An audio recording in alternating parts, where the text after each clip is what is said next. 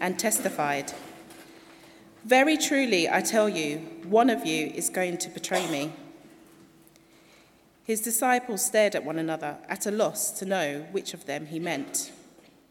One of them, the disciple whom Jesus loved, was reclining next to him. Simon Peter motioned to this disciple and said, Ask him which one he means. Leaning back against Jesus, he answered him, Lord, who is it? Jesus answered, It is the one to whom I will give this piece of bread when I have dipped it in the dish. Then, dipping the piece of bread, he gave it to Judas, the son of Simon Iscariot. As soon as Jesus took the bread, Satan entered into him. So Jesus told him, What you're about to do, do quickly. But no one at the meal understood why Jesus said this to him. Since Judas had charge of the money, some thought Jesus was telling him to buy what was needed for the festival or to give something to the poor. As soon as Judas had taken the bread, he went out, and it was night.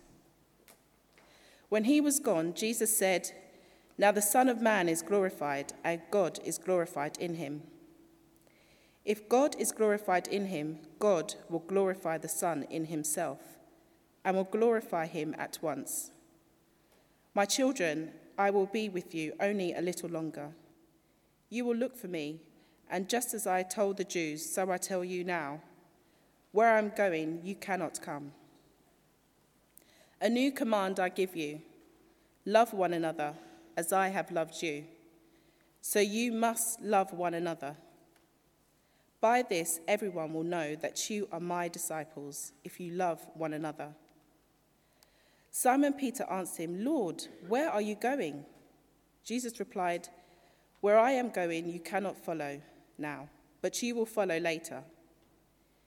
Peter answered, Lord, why can't I follow you now? I will lay down my life for you. Then Jesus answered, Will you really lay down your life for me? Very truly, I tell you, before the rooster crows, you will disown me three times just pray now before um, Trevor comes to preach.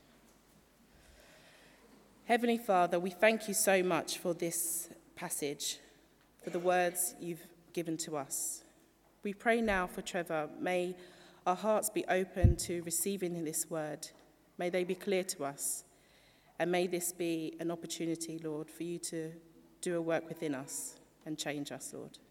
In Jesus' name we pray. Amen.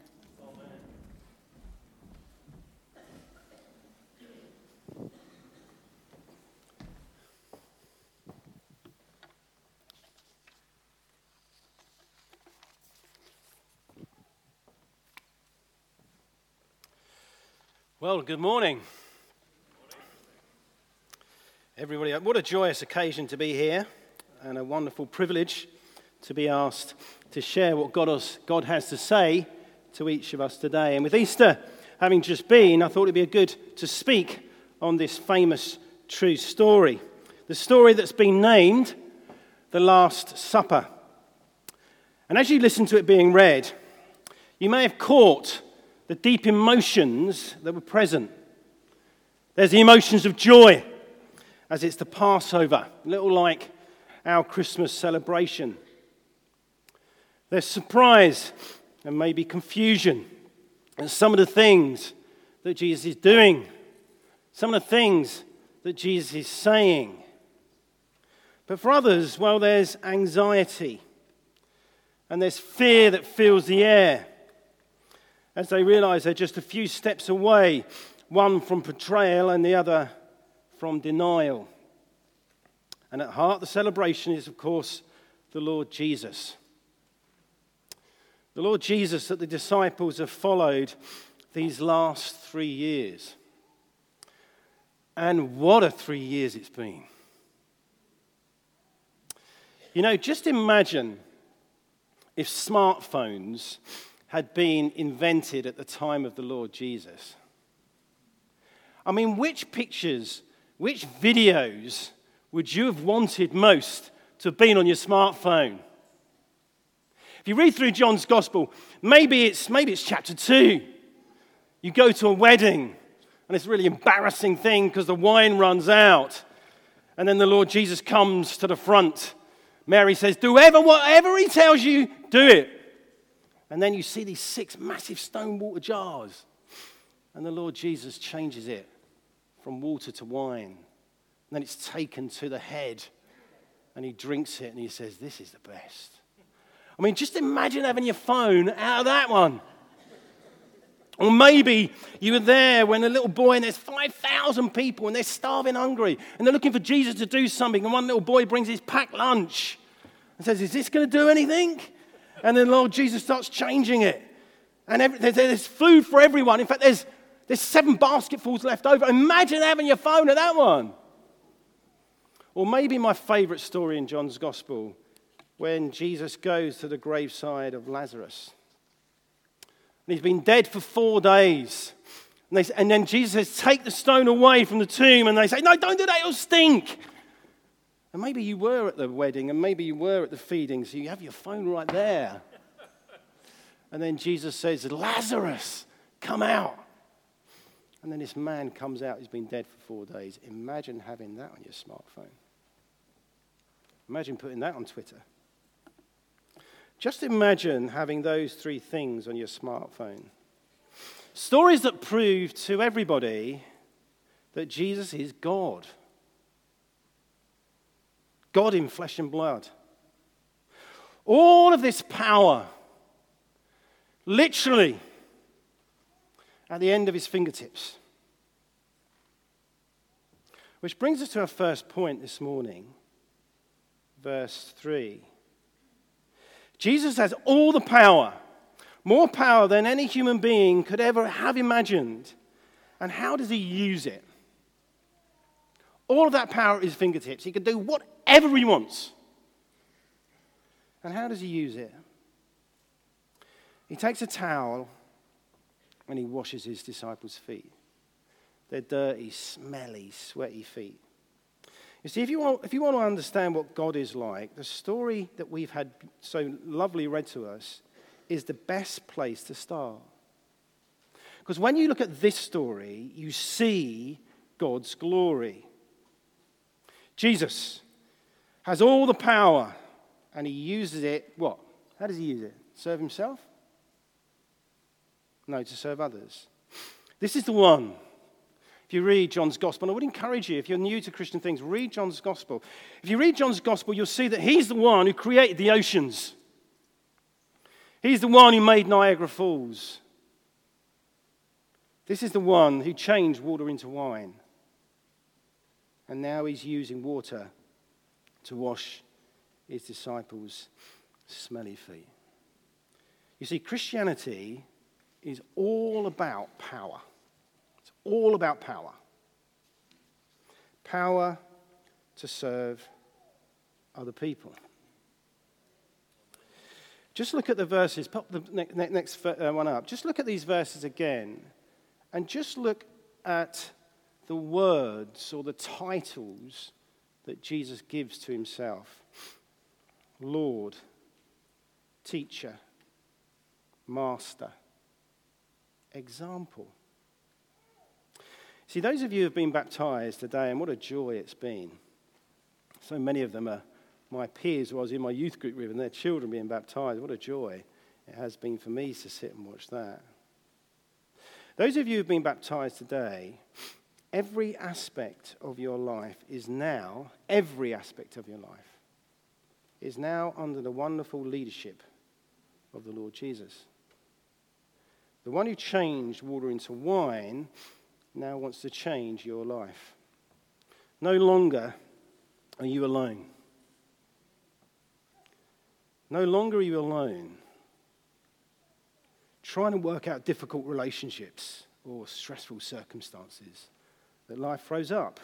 Instead, the one who made you, the one who made you, is your example. God in flesh and blood. He's the one to follow. He's your example, and it starts with serving others. The one who has limitless power, when he wants to show his real glory, he washes feet. That's at the very heart of his example to you and to me. Christianity is all about power power to serve all people. Now imagine the scene.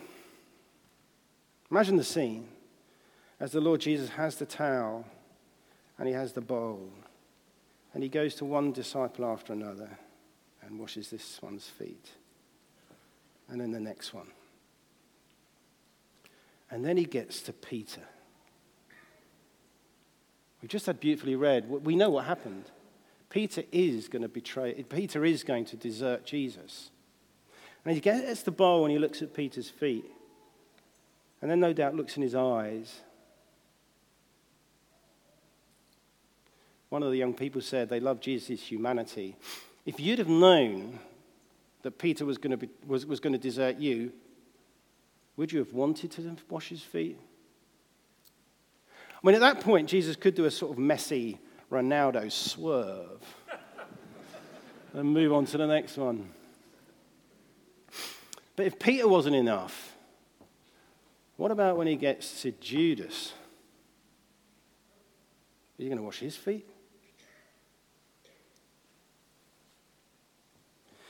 But of course, he does wash his feet because he's come to serve all people, no one excluded. Those of you, of you who are here today, maybe you're visitors here, and as you've been made very, very welcome. But you're not sure what the King's Church stands for or what it's really all about. Maybe you're new to Christian things and it's all slightly confusing. Well, if that's you, realize that Christianity is all about power. It's all about power to serve. You know, I've had the joy the last 14 years being a, a, mem- a member of a church family, working for a church in, in uh, the West End of London. If you know the West End of London, it's, it's the wealthiest borough in the country.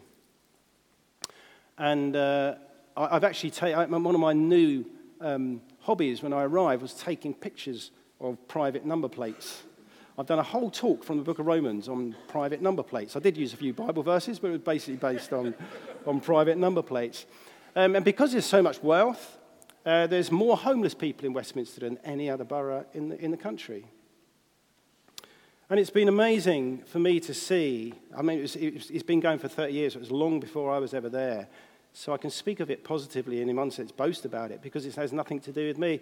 It's been amazing to see the commitment, the utter commitment of God's people in the West End of London to the homeless. We spend literally tens of hundreds of thousands of pounds every year looking after homeless people. I've helped out a little bit. And when you do, you realize just how broken people's lives are. And then some of the team, they've literally plowed their lives into these people. Because Jesus has come to serve all people. Since I've been there the last 14 years, about 10 years ago, they started up a, a work amongst those who are sex trafficked because there's lots of money. There's literally, I remember a policeman telling us who we work with, he said there's a brothel on every other street. And to see this group of ladies who every Thursday go to the brothels to seek to help those who are sex trafficked. Christianity is about serving everybody, because especially the most vulnerable, because we walk in the steps of our Saviour. Now, Chessington here is obviously a very different area, but this is the King's Centre. So, serving all people is at the heart and passion of God's people here, and it's wonderful to see that. Those of you who've been baptized today, Jesus is your teacher. He's your Lord. He's your master. And therefore, he's your number one example. Follow him. Serve all people. Secondly, Christianity is all about purity. It's a pity Trevor Archer isn't here today. They loved all these alliterations, all the P's. Now, as a story, as, we read through this story, you notice Peter's reaction to Jesus when he came to wash his feet. Did you see that? Jesus, wash my feet. Absolutely no. No, said Peter, you shall never wash my feet. And Jesus' reply to Peter is short, it's simple, and it's straightforward. Jesus answered, Unless I wash you, you have no part in me.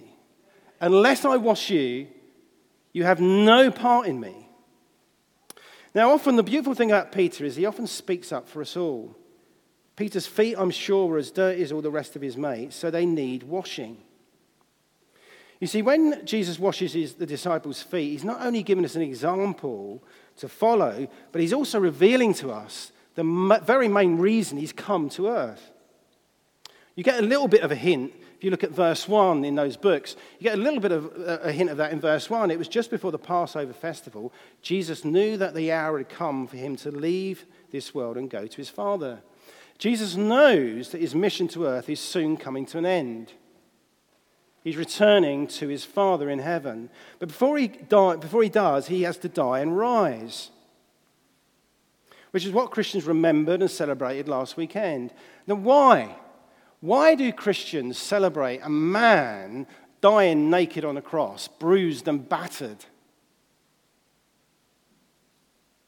You see, when Jesus washes his disciples' feet, it's like a picture. It's a picture to, to us all. It's a picture to us of what we're like. And it's a picture of, to us of what Jesus is like.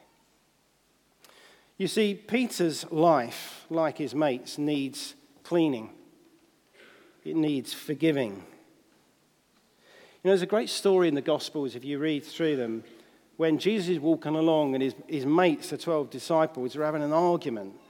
And they're having an argument about who is the greatest. I mean, can you just imagine it? Jesus kind of hearing that.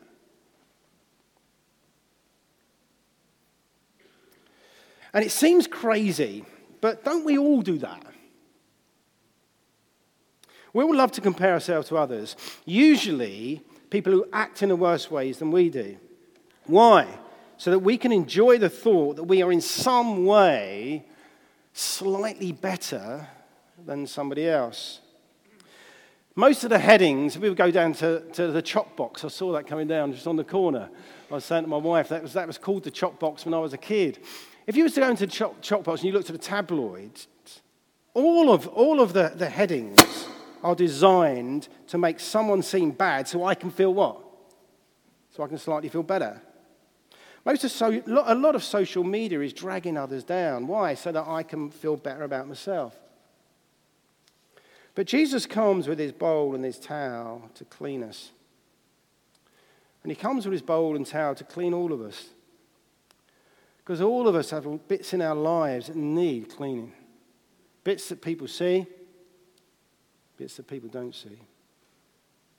Selfish acts, selfish words, selfish ways, selfish imaginations.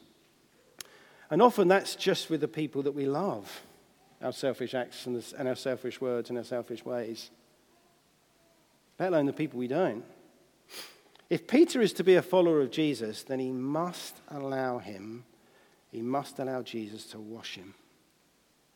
His master, his teacher, his example will soon die and will take the punishment for Peter's selfishness.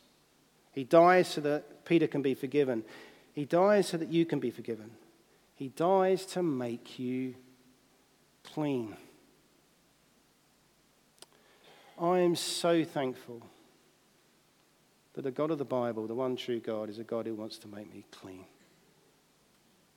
I'm so glad that I have a God who leaves the glory of heaven to come to live amongst unclean, selfish people like me, to clean us, to forgive us. Just the other day, I was talking to a young, young person, and, and they were saying, oh, no, I'm just not sure it's true. So many religions. And I said, Well, there's just there's one answer to that. Just investigate them all. And ask yourself one question Are they true? Which one's true? Look at them all. Which one's true?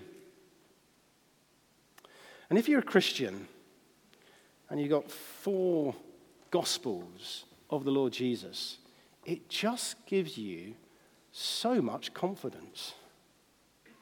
Because you think, just look at the man. Just look at him.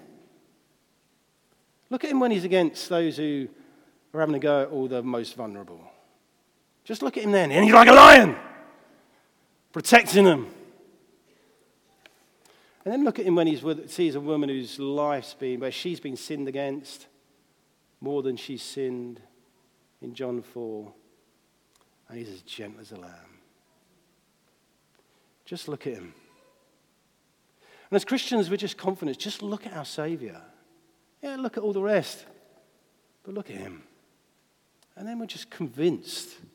If you seriously look at him, as the young people have said today, then you'll be drawn to him. So, how does Peter respond?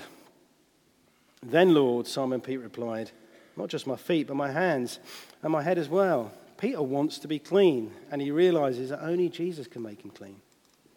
It's wonderful to be here today to celebrate with 14 people who have realized that the, their, their lives need to be cleaned by Jesus, clean by the perfect Son of God. Will any of you today follow these 14 young people who've been baptized and come to the Lord Jesus to be cleaned? Will you, will you come to him today? Well, you might say, Trevor, I'm not, I'm not ready for that. That's okay. Well, why not just come along to the course that Mike will tell you about a little bit later? Just come and look at him. Which brings us to our last point. Christianity is about power. Christianity is about purity. And lastly, Christianity is about patience. As a parent, and now a grandparent, one of the biggest qualities you often need is patience. Don't you agree, parents, grandparents? It's actually a lot easier to be patient when you're a grandparent, I found, than when you're a parent. Why? Because you're dealing with little people who often get confused, get things wrong, speak when they shouldn't, and do things when they shouldn't. Now, when you consider Jesus, we're all very small, aren't we? Small when it comes to power, small when it comes to being clean. So, how does our teacher, our master, our savior treat us when we fail? We've seen that his desire is to what? Is to remake us, is to create us to be what we're made to be, which is to serve others before ourselves. Those of you who have been baptized today, you have a wonderful life ahead of you. So many, all of you, so young. A wonderful life ahead of you, getting to know God through His Word and through God's community here at the King's Centre. More of your Master, more of your teacher, more of your example, the Lord Jesus. But what happens when you fail? Which you will passion today. I want to follow the Lord Jesus. But let me tell you, you're going to fail him. And when we look at Peter, the thought of failing Jesus and deserting him was never on his agenda. He thinks he's clearly that failing Jesus is just not part of his DNA. I love you so much. Verse 37 Peter asks, Lord, why can't I follow you? I will lay down my life for you. I'm sure his words reflect good desires and motives, but in just a few hours, what's going to happen? Being made into the likeness of Jesus in your character and personality is a journey, a process, a lifetime of God slowly shaping your character and personality so you're more like the Lord Jesus.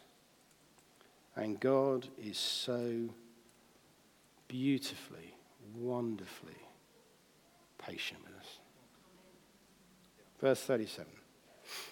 Peter asked, Lord, why can't I follow you? I will lay down my life for you. Now, what do you think the Lord Jesus thought when he said that to him? I will lay down my life for you. Really? Actually, it's me who lays my life down for you, mate. Verse 38. Then Jesus answered, Will you really lay down your life for me? Very truly, before the rooster crows, you will disown me three times. In reality, of course, it's Jesus laying down his life for Peter. Jesus, our master. So he commands and leads, and that's the example we have to follow. And the example is the greatest ever. And those who follow him, then we will, we will fail. But when we fail, he's patient, he's forgiving, he's full of mercy. He's a, like a good parent. He's a great parent. He's kind and forgiving. Christianity is about power, servant power. Christianity is about purity, Jesus making us clean. Christianity is about patience, God patiently changing us into the likeness of Jesus, the servant. Let's bow our heads and let's pray. Father in heaven, we thank you so much for this story. We thank you so much for how it shows the brilliance and the beauty of the Lord Jesus.